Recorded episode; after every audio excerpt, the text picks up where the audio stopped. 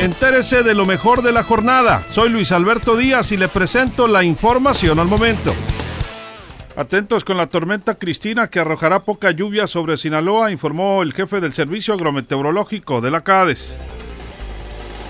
Andrés Manuel López Obrador va en el mejor momento a Estados Unidos, dijo el secretario de Economía de Sinaloa, Javier Lizárraga. Considera que, considera que podría ser contraproducente en los acuerdos del Tratado de Libre Comercio.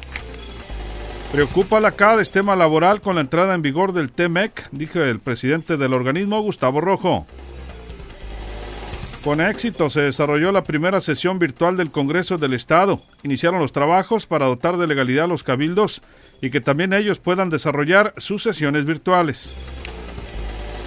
Pide diputado federal del PAN Carlos Castaño la renuncia del doctor Hugo López Gatel en la estrategia por falla en la estrategia contra el COVID-19.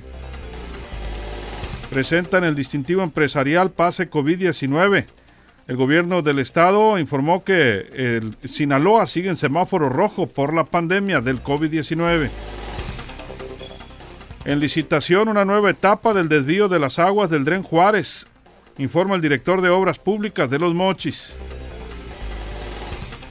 Ayuntamiento de Nabolato no avala la demolición del ingenio La Primavera. La CFE asegura que dio mantenimiento a comunidades de los municipios de Mocorito, Angostura y Nabolato, donde se han reportado constantes fallas de energía eléctrica. Y el Mazatlán, el vertimiento de aguas negras al estero de Urias está sustentado bajo un permiso de Coepris. Esto en lo que se concluye la ampliación de la planta tratadora, dijo el gerente de la Jomapam.